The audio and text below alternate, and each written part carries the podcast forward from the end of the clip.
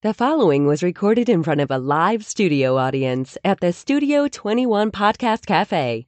This is the United Podcast Network. The following program is closed captioned for the thinking impaired. By tomorrow, I will rule the world!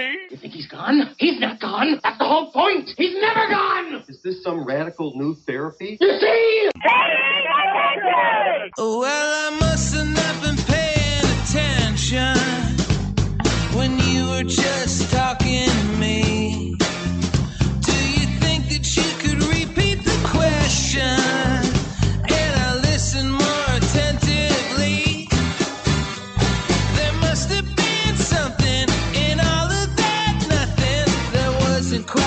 All right, quiet on the set. All righty. Hi, how you guys doing? Tom Duggan here at the Paying Attention Podcast. Hi, atop Two Guys Smoke Shop at the Studio 21 Podcast Cafe. And uh, we have uh, a bunch of things to get to today. Um, bunch of breaking news. So we're going to talk, talk about some breaking news. And then in the second half of the show, we've got Steve Foster is going to come in from the Haverhill Firefighters. And he's going to talk about how the uh, mayor of, of Haverhill is screwing the firefighters. And anytime somebody wants to talk about the, the uh, mayor of Haverhill, Ed, I'm in. Oh yeah. I'm in. You know, anyone, anytime you want to talk about Jim Fiorentini, because I'm like I'm I'm I'm schizophrenic when it comes to Jim Fiorentini. When you meet him and you talk to him, he seems so nice, and you want to like him. And then you look at some of the stupid shit that he does, and you want to kill him. so it's the actions. Well, right, yeah. And then you meet him and you want to go, like, I, I give him a really hard time. Like, he runs when he sees me because he knows I'm going to break his balls every time I see him. Right? And so, like, you go over and you ask him a question. He's the typical old school politician. You go over and you ask him a question, he can never fucking answer a question. Never. He will never answer a question. Went over to him one day and I said, um, Hey, Jim, I, I'm hearing you might not run for reelection. And his answer was, um, Well, you know, uh, there's, there's some. Um, you know, some good points on the uh, on the on the side of not running, and there's there's some there's some good points on the on the side of running, and you know we're going to take a hard look at that. And I'm like, Jesus Christ, you sound like fucking Elizabeth Warren. You're going to study it, you're going to look at it, you're going to think about it. How about just t- how about Jim? What day is it? Well, you know, in China it could be Thursday because they're across the prime meridian, but in the United Well- States it could be Wednesday. Just fucking answer the question, please. For the love of God, just answer the goddamn question. And now we're starting to see with the, the new people coming into Methuen they you during the election you asked them any question any question didn't matter they would answer it right because they wanted to get elected. Now that they're elected you ask a question. You- it's very hard to get them to answer a question now. They've all learned now you don't answer anything because for some reason they think that if they if they say something and then they change their mind like everything they say is supposed to be etched in stone. Right. Someone's going to hold it against them and go yeah but three days ago you said this.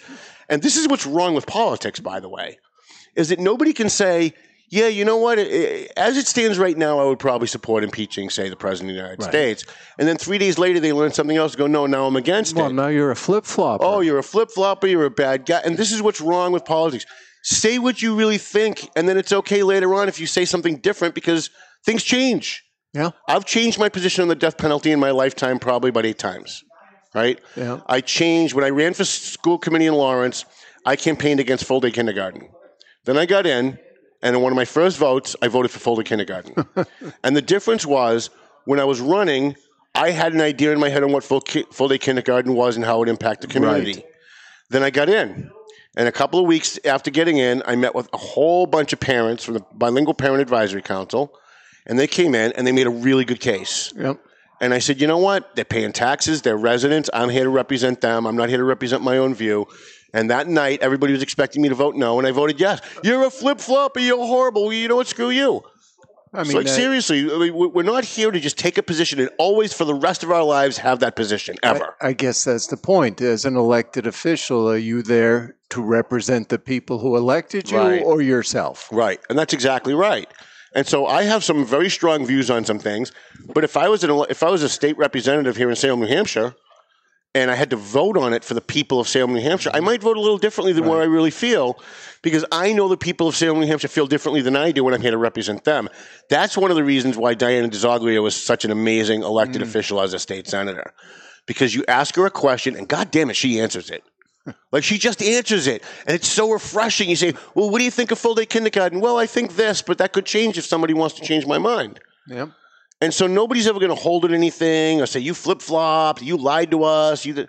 So, anyways, Steve Foster is going to come on the second part of the show, and he's going to talk about uh, Jim Fiorentini and some of the shenanigans going on with the firefighters. And you know, I love firefighters. Oh, I yeah. love fire. Even though, no offense to the guy who's here, even though I have to say that there's a large number of firefighters that are smarmy little bitches.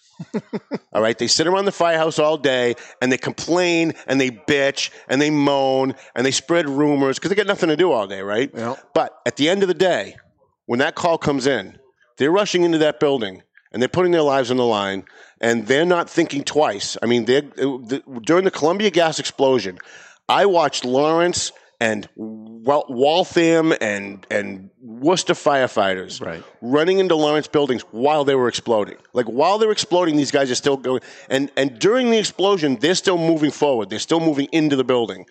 So whatever you think of the Haverhill firefighters, Lawrence firefighters, whatever you think of firefighters in general, at the end of the day, they're heroes. So we'll have him on. We do have some uh, some news to talk about. There was a murder Ed in Lawrence yesterday. First murder of the year. A Lawrence DPW worker is filling a pothole on Andover and Clifton Street at two o'clock in the afternoon, hmm.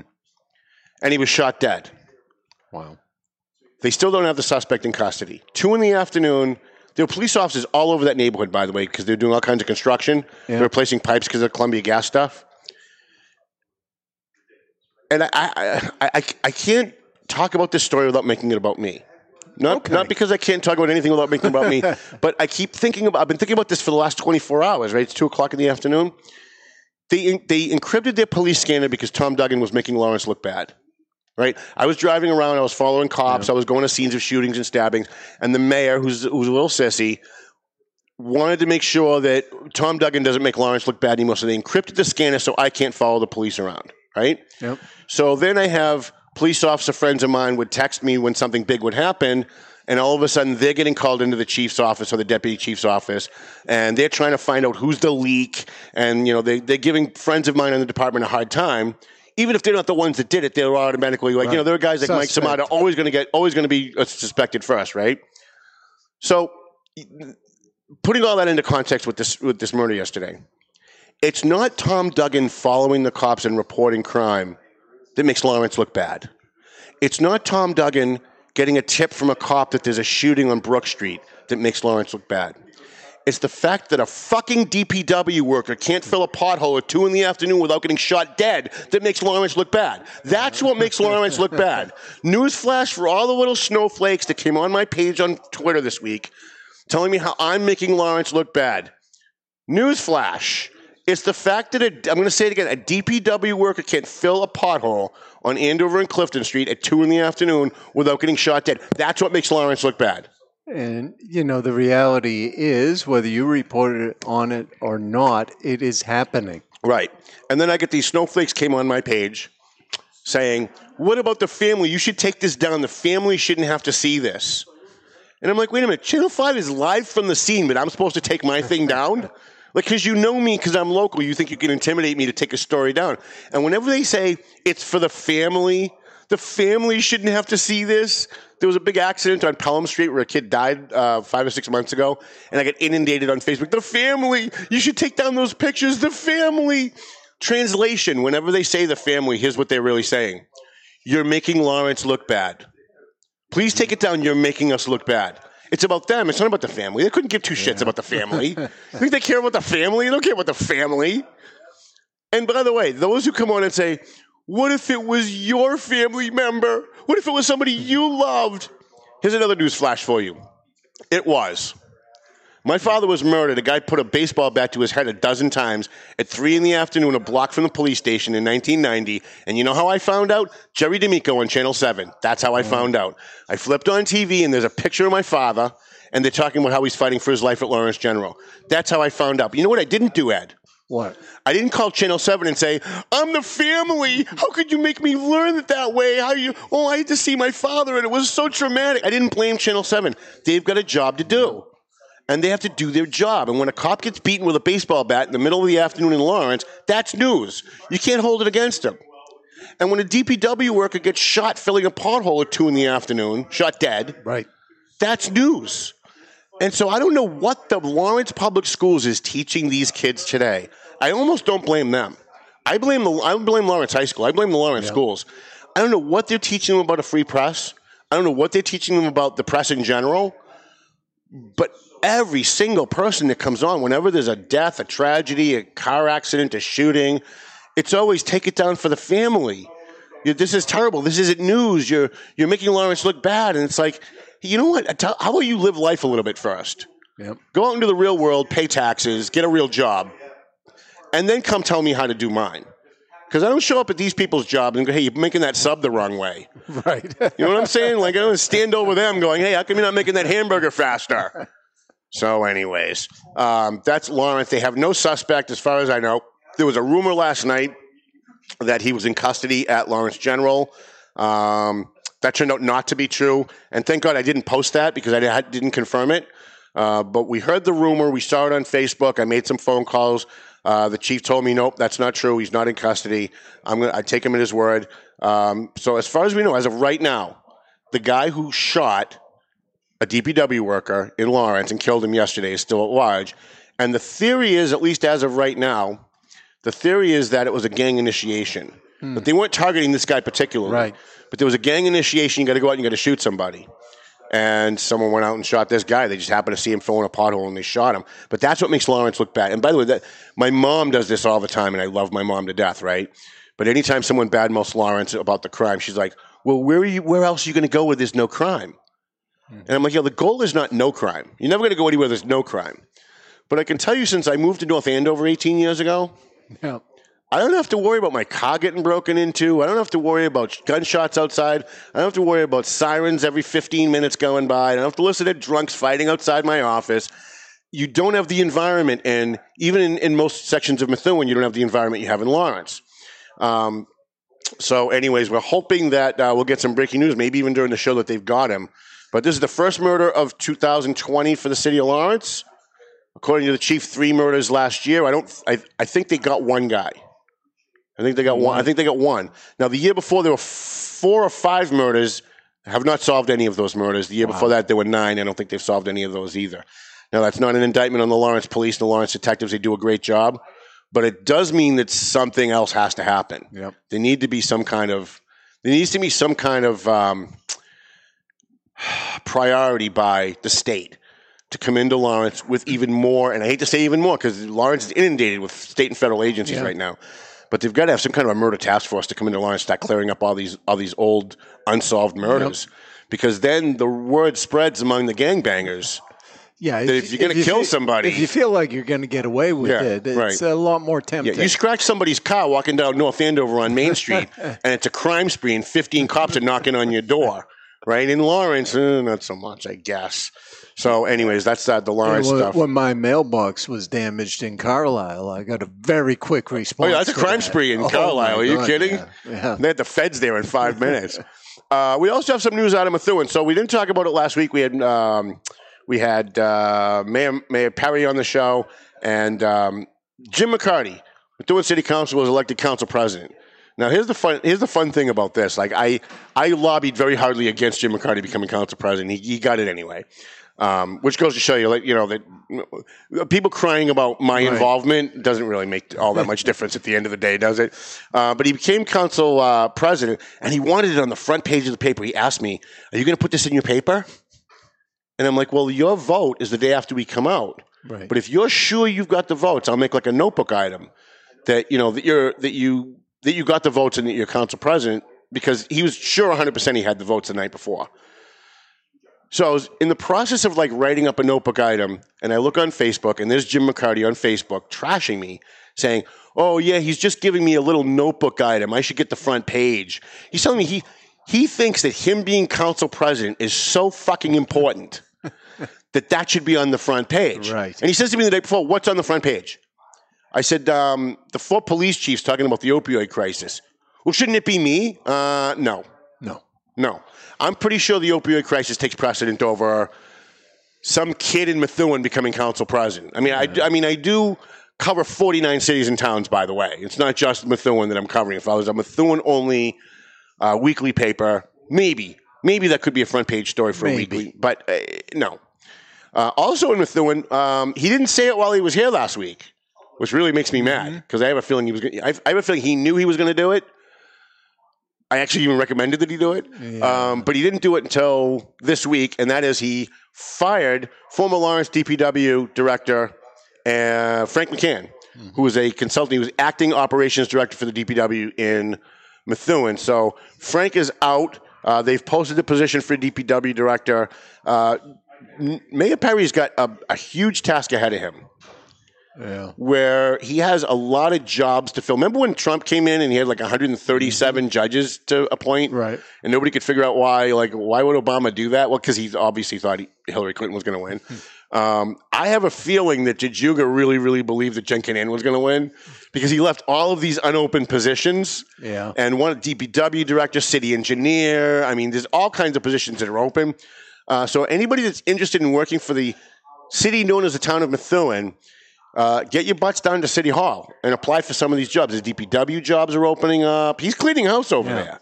So a lot of acting lo- positions over there. Yeah, and there's a lot of people who are going, and there's a lot of people who are going to be replaced. And I think that's a good thing. I think when you get a new administration, you got to sometimes you got to clean house a little bit. You got to clear the dead wood, especially whereas we had for the last two years we had Mayor Jajuga, who literally mailed it in, like literally mailed it in. He was almost never there. He was almost never in his house. I have no idea where he was staying for the two years, but he was. I, my friend Mark lives like right down the street from him. He said that house was always empty, always for the two years he was mayor. Oddly enough, now he's there every day. I hear. Oh, Like really? now that he's left the mayor's office, now he's moved back into Methuen. I'm not exact. I don't even know how to interpret that. Um, I mean, I, it snaps my brain. Uh, what else do we have? Uh, there's a new thing, um, and I, I, I debated among myself, which are always the best debates. Do you usually win? Yeah, never. I never, Never win. win. No, I never win against myself. Um, uh, uh, I, I debated about talking about this topic because I don't want to give them any more publicity than they're already getting. But on the other hand, there's stuff that's being said that needs to be addressed. So w- let me let me clear all this up because you have no idea what I'm talking about. I'm talking vaguely. So there's a new website that is um, it's an anonymous website covering Methuen politics, hmm. and it's kind of like sound off on the internet, where they just make stuff up Yep. and sometimes not making it up. Sometimes it's stuff that's real, but you got to figure out what's real and what's not real because it's just they just throw stuff out That's there. That's fun. It's like rumor has it that I'll just make make up a thing. Rumor has it Mayor Perry is sleeping with the secretary at the Veteran Services Department or something. like. Somebody's going to cut that out. right. So um, I'm not going to say the name of the site, but um, everybody's looking at it. so it's active. It's active, and everybody's shopping it around. Jim McCarty, by the way, is sharing it all over Facebook, so you know he has something to do with it.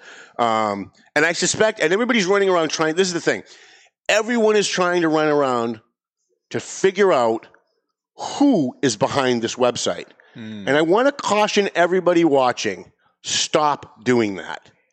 Stop trying to figure out who did it. That plays right into what they want, mm-hmm. because while you're running around talking to people, trying to figure out who it is, you're spreading the word. You're spreading the word about their website.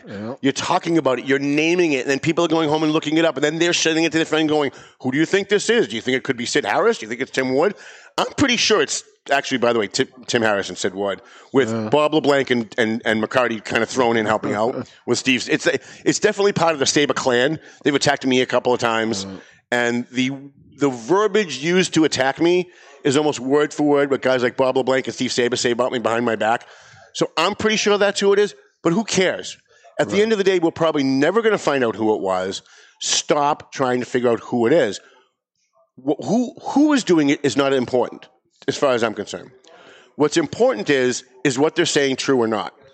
Right. Now, there was a, an item on that site yesterday or the day before that Mayor Neil Perry is going to try and take city money to revamp the uh, um, the awnings over on Union Street where the um, the the railroad it used to be like a railroad stop. Yeah. They get these awnings, and uh, there was a, a huge controversy over whether the city should tear it down, what they what they should do with it, and because Sharon Pollard, because she's Darth Vader, you know, because Sharon Pollard wanted to preserve it for historical reasons, the the the people with Sharon Pollard derangement syndrome They want to tear it down. flipped out and went, "We're not using any money. We don't care what happens.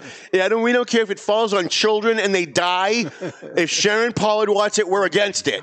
We don't care what it is."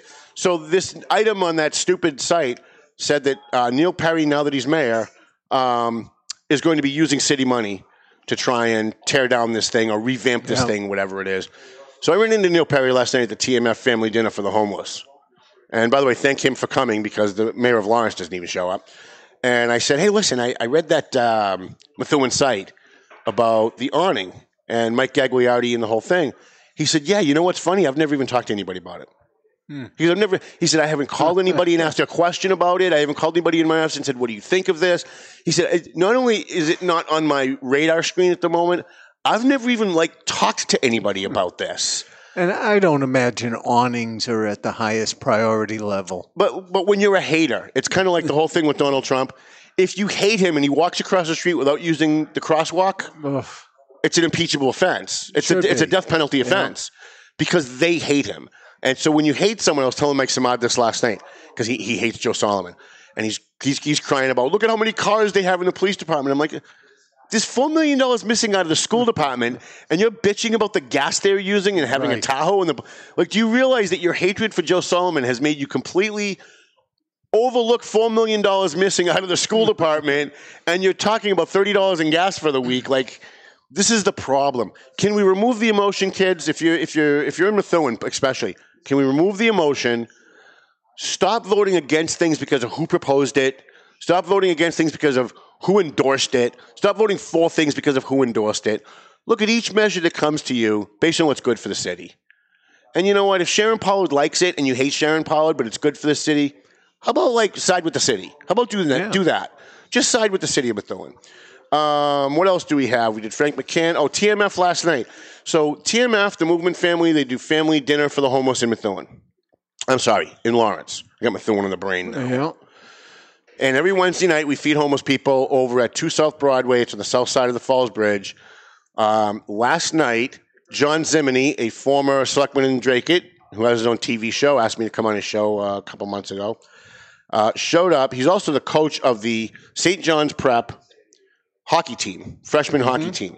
So he showed up with his St. John's Prep freshman hockey team no. last night to feed the homeless.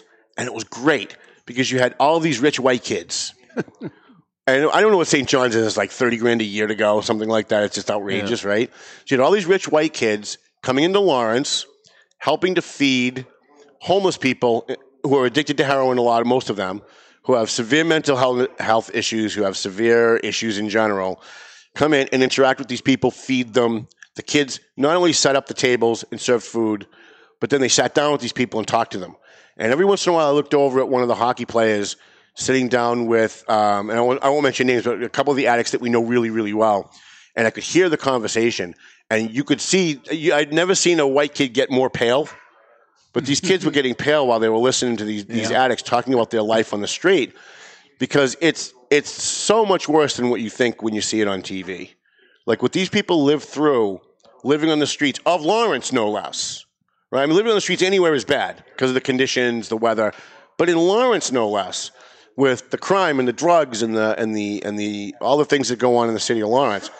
And I, I thought it was a good teachable moment. And when they left, the coach came over and said, um, and I thank John Zimini for doing this. He came over and said, "Listen, a lot of these kids sat down with with these these homeless addicts, and they got they got an education that's going to carry them through a lifetime because they may never do this again. They may never see this one At one least ever there's again." an awareness at Yeah. this point now. Yeah, and I think one of the things I wanted them to come away with, I wish I could have given them a talk beforehand or afterwards. One of the things I want want them to come away with is just because you're rich and just because you're white and just because you live in Groveland or Georgetown, wherever you live, and you don't have a lot of the crime and you don't see this, this could and will be you if you hmm. decide to use opiates. It's going. There's no maybe. There's no it could be. This will be you. And someday, five years from now, we're going to be under the bridge feeding people. And one of those kids that were there last night is hmm. going to be, yeah, I was one of the St. John's prep hockey kids, and now I'm here. And you can just see it happening because, just statistically speaking, and we hope that doesn't happen, but we know statistically it's probably going to. And so I, I really hope that what they come away with, what they saw last night, was that this will be you. I mean, there's no question about it. You start using opiates, you start abusing opiates. You know, marijuana is one thing. You know, some of these other drugs. Right. But if you start using opiates, if you start using Percocet, Percodan, recreationally, if you start using heroin in any way, shape, or form, even once, you're in, you're in big trouble. And you're on a path now where we're going to be feeding you under the bridge at some point. So I hope they they uh, they come away with that. Uh, what else do we have? Methuen, Lawrence, nothing. Oh, we have one more Lawrence story, uh, Ed. Uh, we actually I could do three more stories, but I want to get Steve Foster up here. Uh, illegal alien living in Lawrence sentenced for po- po- possession of fentanyl with intent to distribute. So I get these um, email blasts from the Department of Justice every day, and every day, every day, I'm posting a new story about an illegal alien in Lawrence being convicted or charged with fentanyl or identity theft. We've got about eight. If you go to valleypatriot.com, we've got eight stories up right now about people from Lawrence committing identity theft or, or selling fentanyl, using fentanyl, using drugs. And, um, you know, I- have all these people. Why are you making Lawrence look bad? Why- Listen, I didn't make them go out and sell fentanyl, Yeah. right? I didn't make them. I didn't make them get caught selling fentanyl.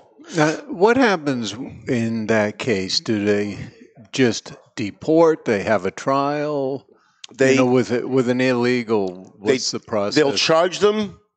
They'll make them serve their sentence, and if they fit the requirement to be deported, at the end of the sentence, they will. they will. They Ah. so will you're deport. still got your sentence Right. before you go. So, i those of you who are interested, you should go to the Department of Justice and sign up for their email blasts, um, because and, and tell them like what area you're in, like Massachusetts, so it'll be all local stuff for you. Um, but you need to understand the code, right? Because you know, after eight years of Obama, Trump still has a ways to go to straightening some of this stuff out at DOJ. So their headline was Dominican national living in Lawrence sentenced for possession of fentanyl. Hmm. So they didn't say illegal alien. Right. And most people don't know what Dominican national. They don't know what that means. So I always call a friend of mine at the DOJ and say, I want, just want to make sure on this particular case that we're right. This guy's illegal, right? They're like, yeah, he's totally illegal. so that's what I put in the headline because I, people need to under because the regular the regular news will always candy coat Ill, anything involving an illegal illegal alien. They don't ever want to make illegal aliens look bad because, as CNN tells us every day, every single illegal alien that comes here is a valedictorian. Every single every single one of them that comes here, every illegal alien in this country just wants a better life for themselves and their family. Awesome. No such thing as gangs or drug No. runners, gun runners, people, you know, I mean, kidnapping, sexual molestation, you know, child pornography. None of that. None of that exists if they're illegal aliens. They every single one of them are Mother Teresa. And so I want to make sure, as a member of the media, sadly enough, um, a once proud profession, but no more, I always make sure that I put inside my headline that they're an illegal alien. And I get some good feedback on it, so I've been, I'm going to continue doing that. Um, do we have like a 30 second commercial to bounce out of, or should I just bring him up? I can just bring him up. It doesn't really matter, I guess. Well, why don't I play a commercial while you're bringing him up? You get a quick one? Just That's just one? Ah, I think we got uh, Perez was by itself, wasn't it? Yeah, I will you, do that. You loved that one. I did. And yesterday I went live on my Facebook page to the Philippines, uh, live to the volcano. The Taal volcano is erupting with uh, Steve Johnson, who is a uh, former, I think he's former Marine. He's definitely a U.S. service. And he retired down there and he follows me on Facebook. He's from the Lawrence area. And uh, I've got friends all over the world. I've got friends in Israel and Paris. And we tried it out and it worked well. So from now on, a terrorist attack happens in Paris, we can go live to the scene if we've got somebody there, and we will. We have people Yeah, all, all, all over. I've been networking for the last six months on Facebook, trying to get people in and getting a list So together you- of people and where they are. Your news spotters are worldwide. They're, they're starting to go worldwide, and I think at that point, that's when we can start monetizing and start making some real money on this. Oh, I like I do this for free all the time because I love to do it, but why not make some money on it? Absolutely. All right, let's take a quick break. We'll be back after this on the Paying Attention podcast. Hi, Top Two Guys Smoke Shop here at the Studio 21 Podcast Cafe. Once I get shot and killed, make sure you get my body to Perez Funeral Home because we do business with the people who do business with us. And he's on South Broadway with the it- it's the old Scott Funeral Home. If you were if you're an old time Lawrence resident, it's the old Scott Funeral Home on, on South Broadway. Perez Funeral Home at 298 South Broadway in Lawrence. Um, you can they do crematory services. They do all the stuff that they're supposed to do, right? And uh, Mike's a, a big fan of the show. He followed us when we go live.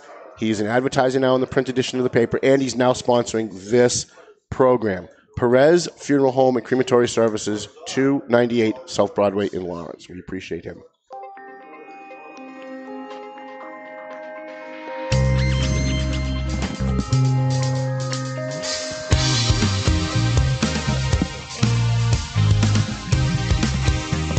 Right, I guess that means we're back. Quiet on the set.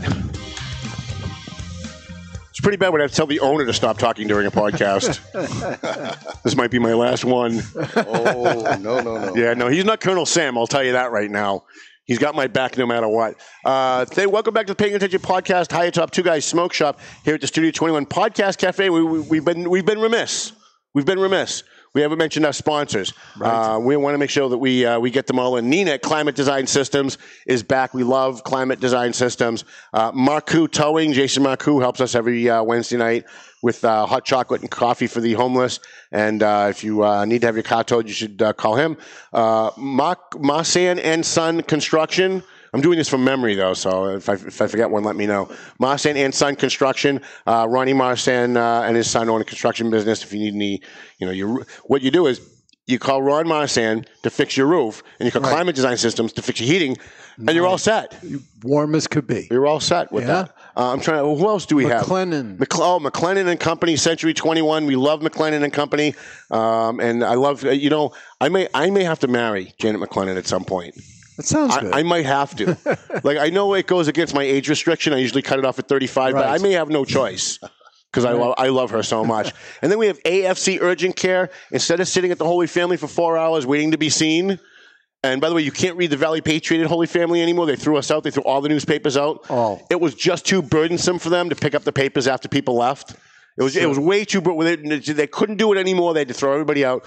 So you don't want to go sit there anyway. You've got nothing to read. Go to AFC Urgent Care either in Methuen or North Andover. And by the way, they love the Valley Patriot. You can get one in the in the in the waiting room while you're waiting. Superior officers. is- The Methuen Superior, thank you very much. The Methuen Superior Officers Union, uh, we appreciate uh, them sponsoring the program.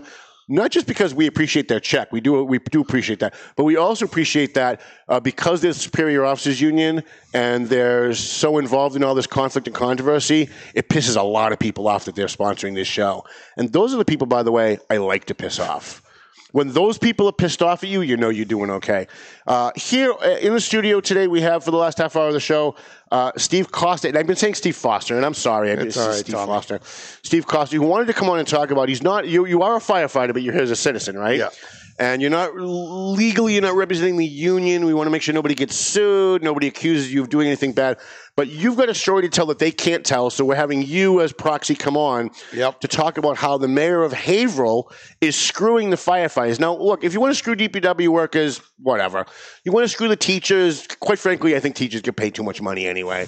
If you want to, if you know, if you want to screw the uh, the, uh, the the cl- clerks union in City Hall, yeah, whatever. You want to screw cops and firefighters, you got a problem with me. Yeah. And these are people that we saw in 9 11, we saw during the Columbia gas situation. These are people who are running into burning buildings, who are running toward gunshots while the rest of us are cowardly running away.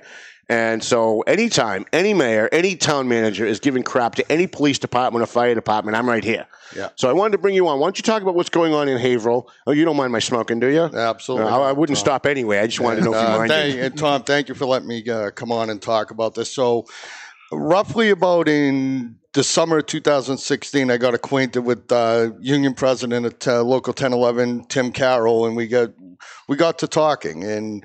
It seemed at that point that they were at a stronghold with some things with the mayor that weren't working out too well contractually and basically adequate to the community itself. So at that point, we started talking, and it waited. We waited a bit, and then in the last year, all of a sudden, the union has basically taken on to the social media of letting the citizens know what's going on in the department publicly.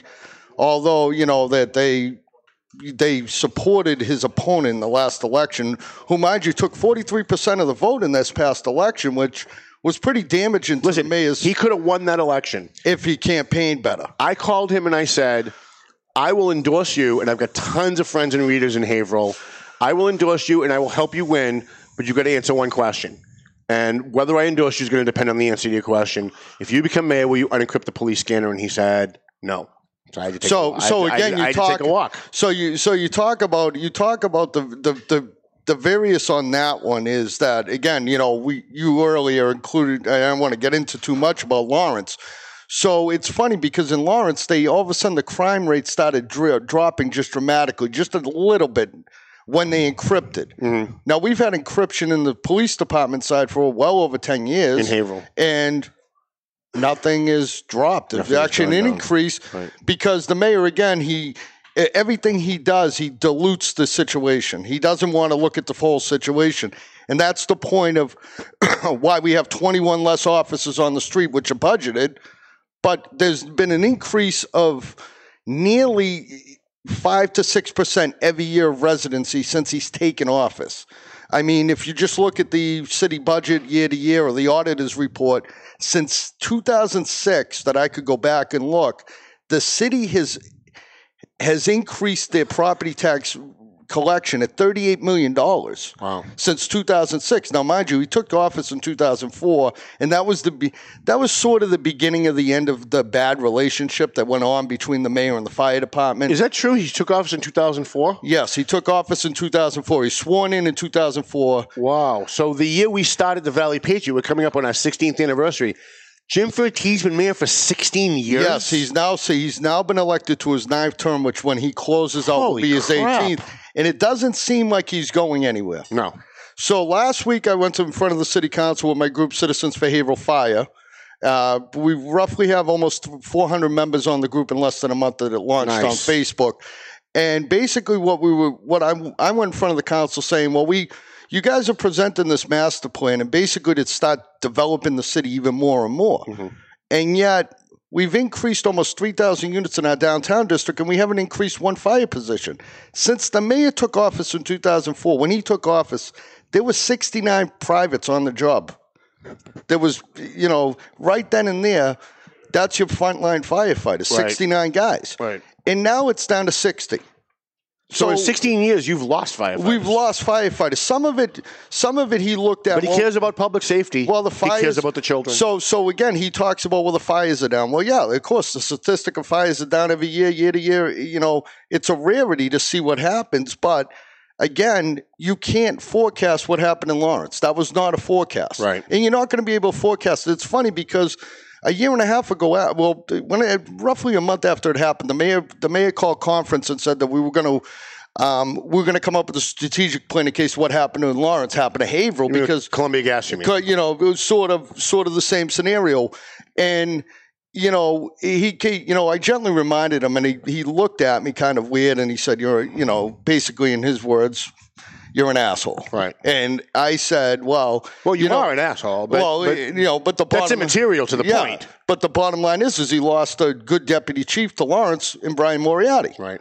so it, it just the attitude that he has towards the fire department, and I think the union has been really working towards a goal of not burying the city budget.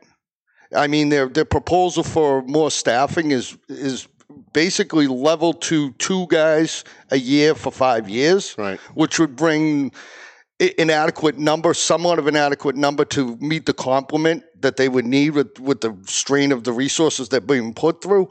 And I, you know, it was funny because he admired Tom Menino for a long time. Well, that makes sense. And and you know, obviously, you know the Tom Menino, when he um, was in office, really tucked it to the firefighters himself. yep.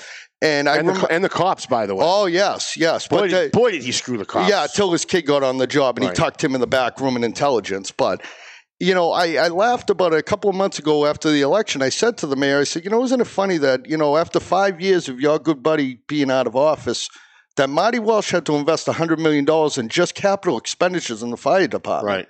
I said, so what do you think's going to happen when you leave office? That the next mayor, your successor, is going to walk in and have to figure out if maybe 15 million, maybe 20 million Right. dollars to straighten out the job. Right. Look how long it took him to fix the, the mold situation at the police station. Well, that It was was, like 10 years. I mean- Tom, Tom, let's be frankly honest. He never had a structural engineer go in and actually inspect the roof after the solar panels and never had anybody overseeing the project. And Right. it cost the city almost $250,000 after everything's said and done Right. to repair the roof. Right. So now he's on this launch that he put $500,000 back in November. The city council forced him, basically forced his hand for $500,000 to replace the roof on Water Street. So he thinks that, oh, well, just invest in $500,000 is going to go away and the union's going to walk away and everybody's going to be happy and we're all going to just move along. Well, that's not the union's approach. You have apparatus that, your spare apparatus, which is only one legitimate truck that fits standards of federal, the federal standard for firefighting. It should be used, and the other two are over 30 years old. Right. So he hasn't strategically put the chief in place to say that, hey, chief, what do we need? And and again, you know, this is this chief here, Chief Laliberty, is the first non-civil service chief in the in the department's history. Right. I mean, the last chief, Chief Borden, came. He he well, unfortunately, passed away before he could retire, but. He was he was civil service, so he used to push at the mayor a little bit, but not enough. And if you notice, back back in 2011, I don't know if uh, you followed this, but they had a matrix report done on the department, an overall study of soup soup to nuts, basically, in every aspect of issues with the department. And one of them was the building conditions. And in that report, it clearly stated that you guys should go out and get an engineer and do an engineering report. Fast forward eight years, still no engineering report. We have a maintenance department of four guys that are overseen by the school department that operate all city buildings. And yet, you're putting these guys below livable. eh, It's below prison conditions in at least two firehouses that I've seen at the apparatus floor level.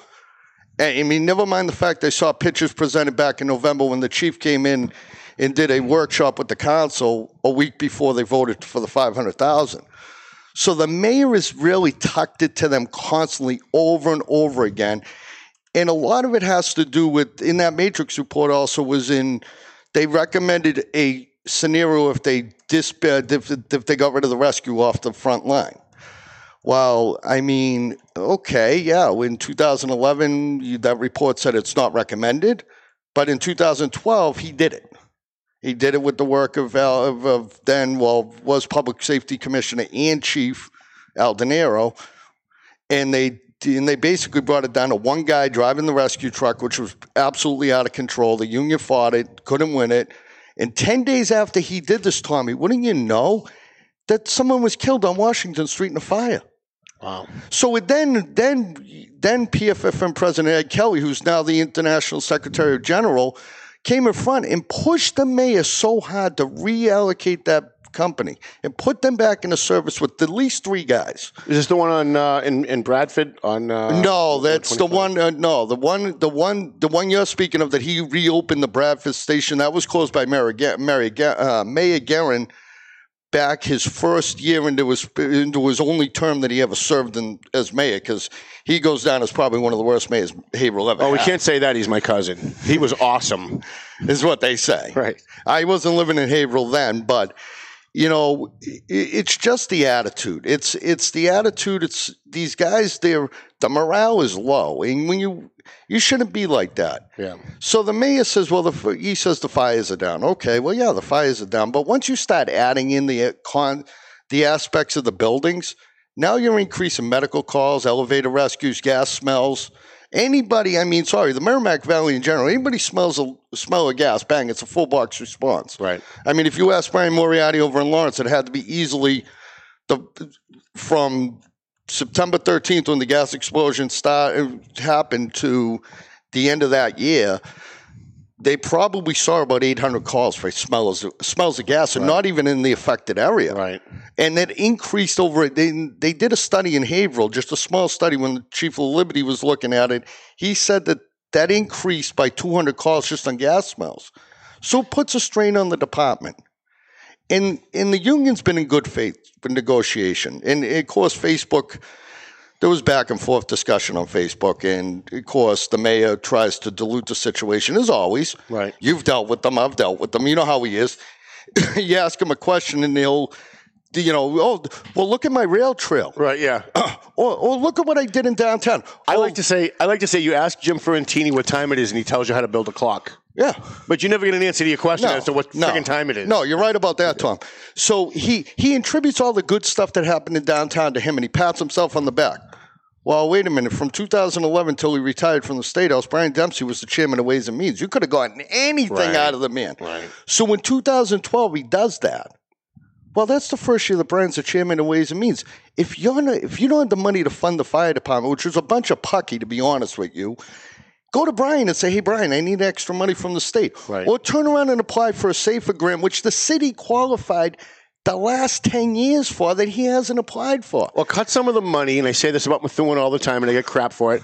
Or cut some of the money from the school department. There's so much waste in every. sc- I served on a school committee in Lawrence, Oh. and and I worked with school committee members from other cities and towns. It's everywhere. There's so much theft and mismanagement and misspending in school departments.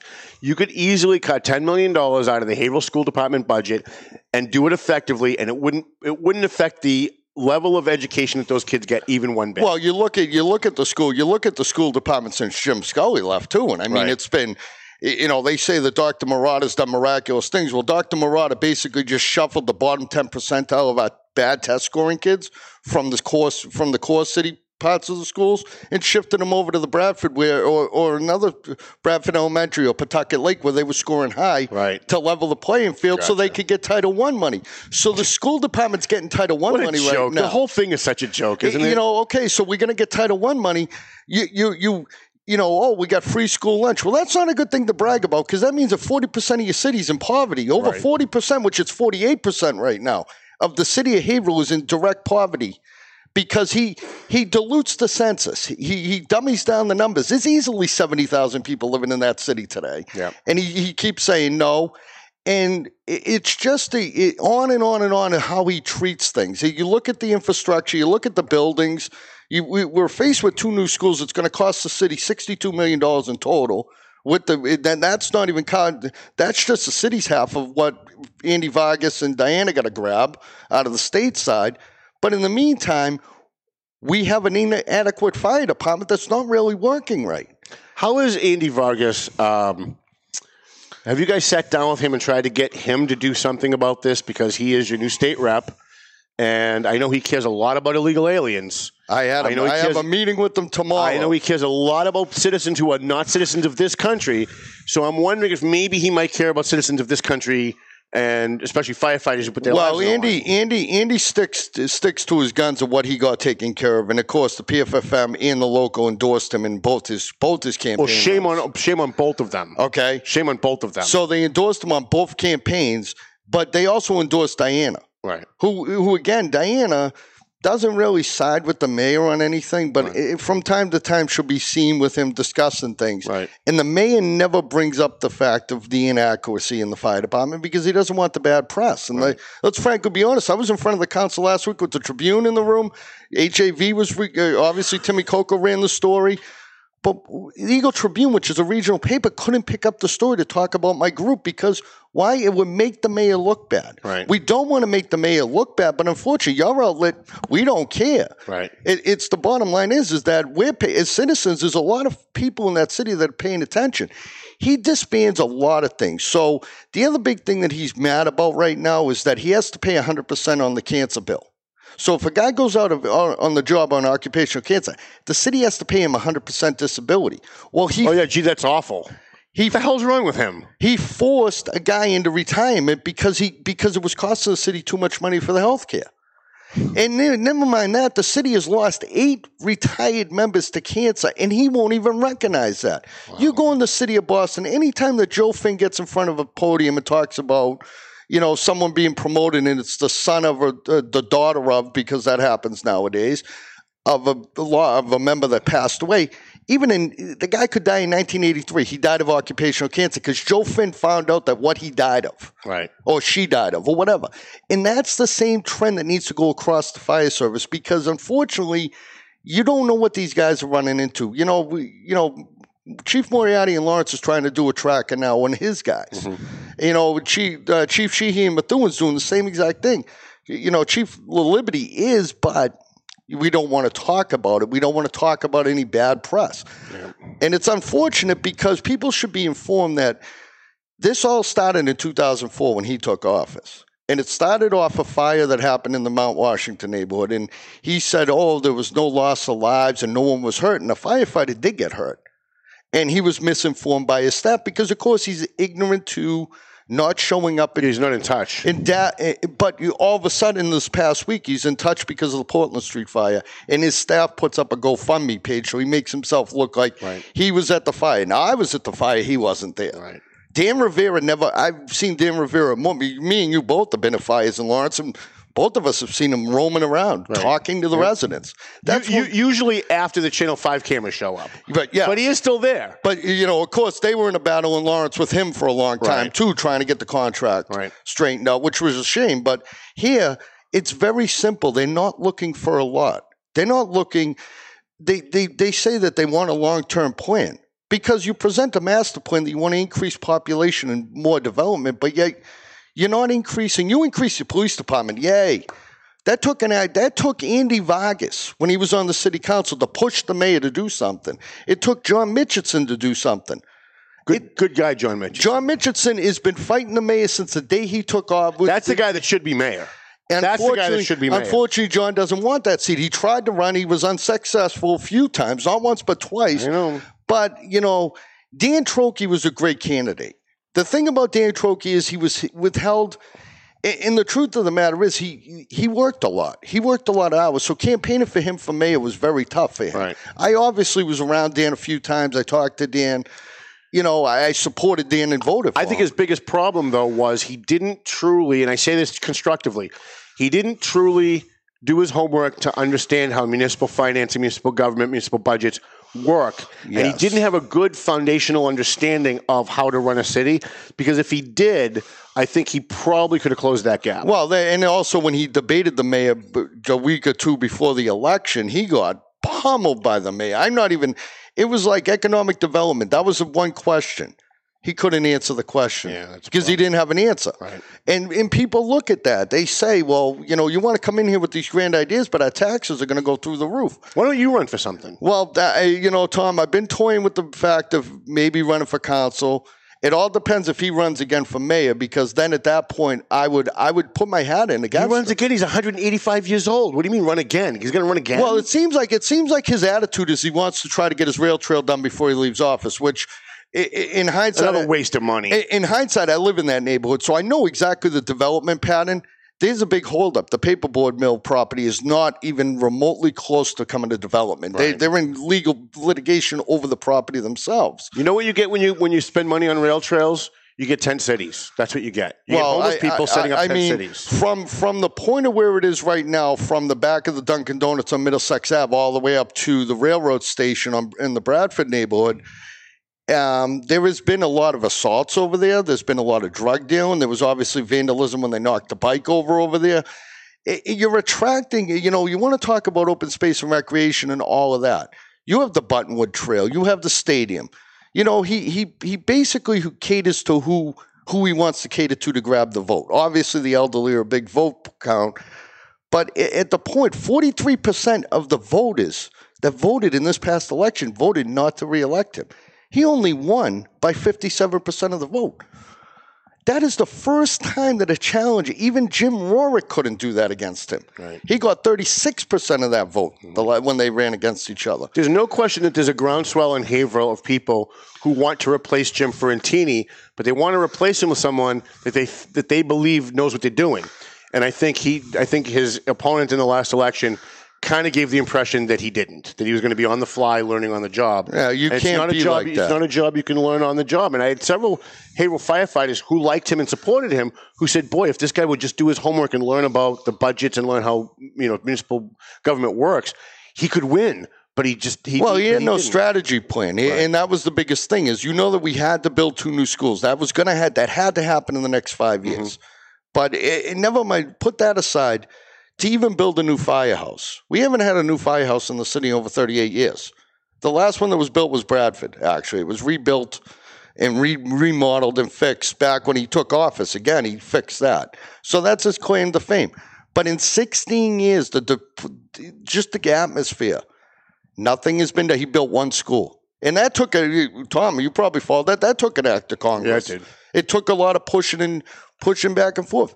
So at this point, if you have a chief that does whatever the mayor says because he's at the mercy of the mayor at this point, and you have a mayor that doesn't want to work with the union, and the union is being more than accommodating.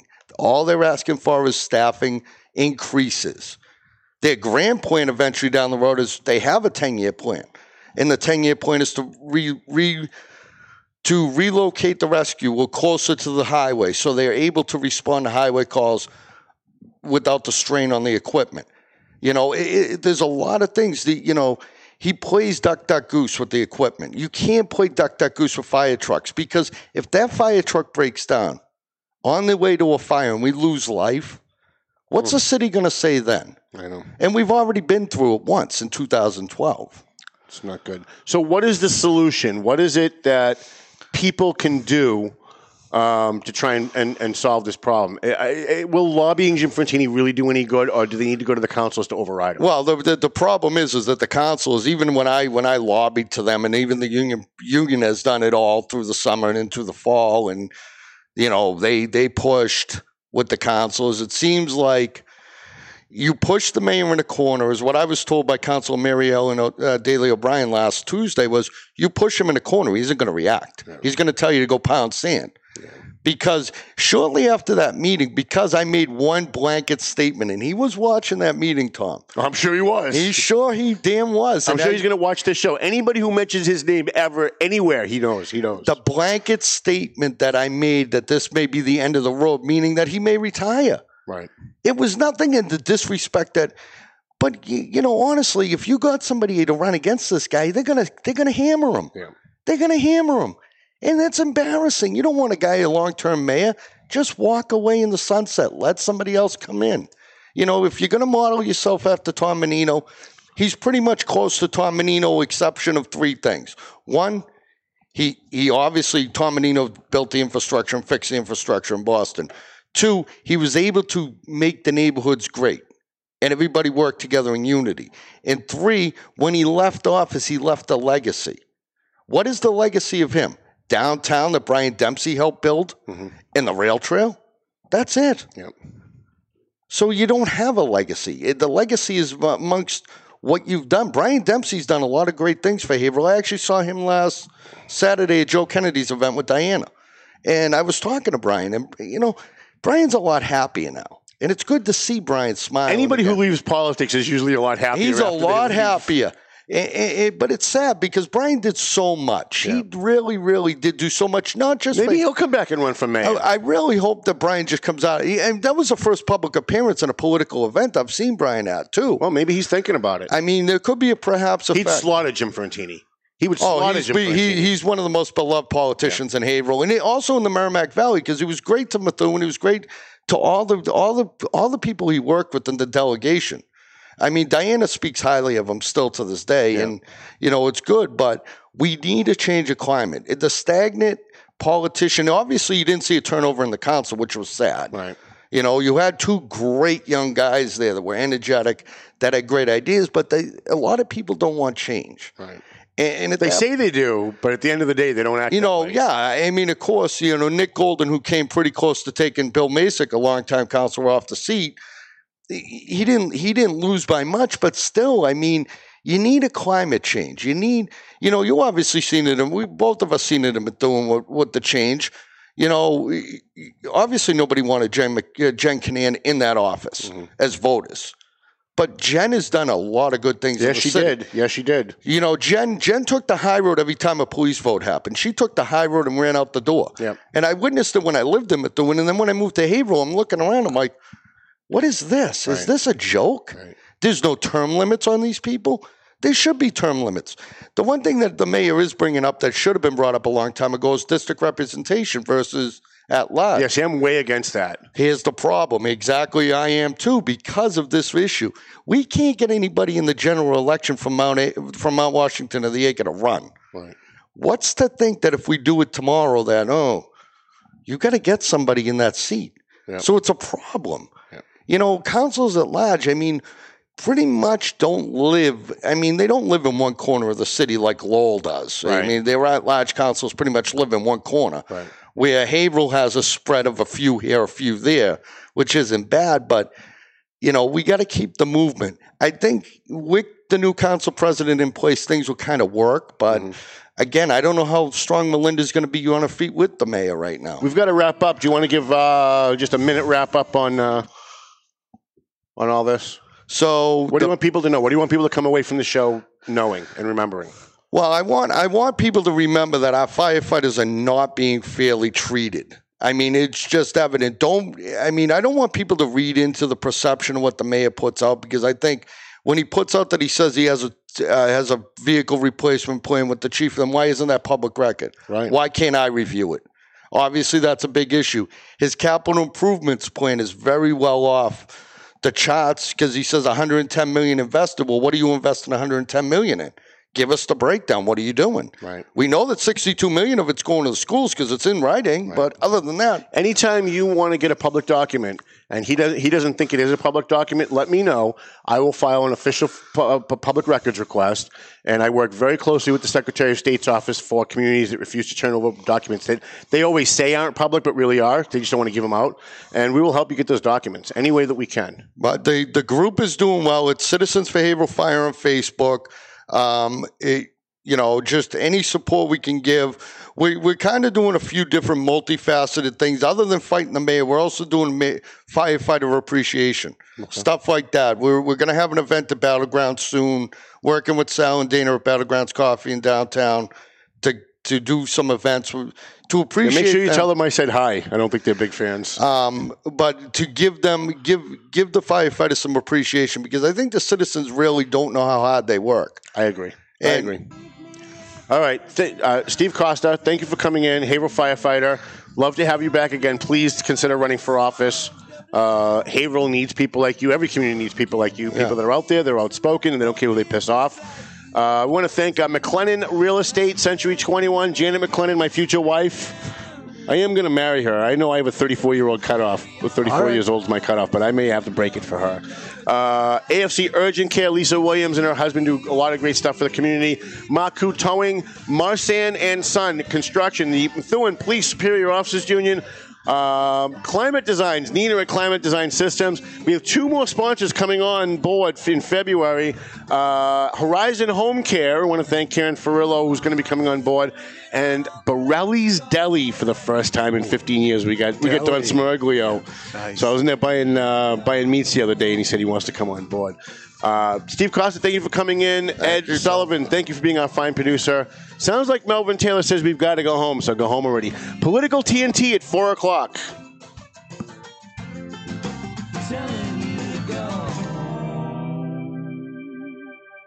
The views and opinions expressed by the hosts, guests, or callers of this program do not necessarily reflect the opinions of the Studio 21 Podcast Cafe, the United Podcast Network, its partners, or affiliates.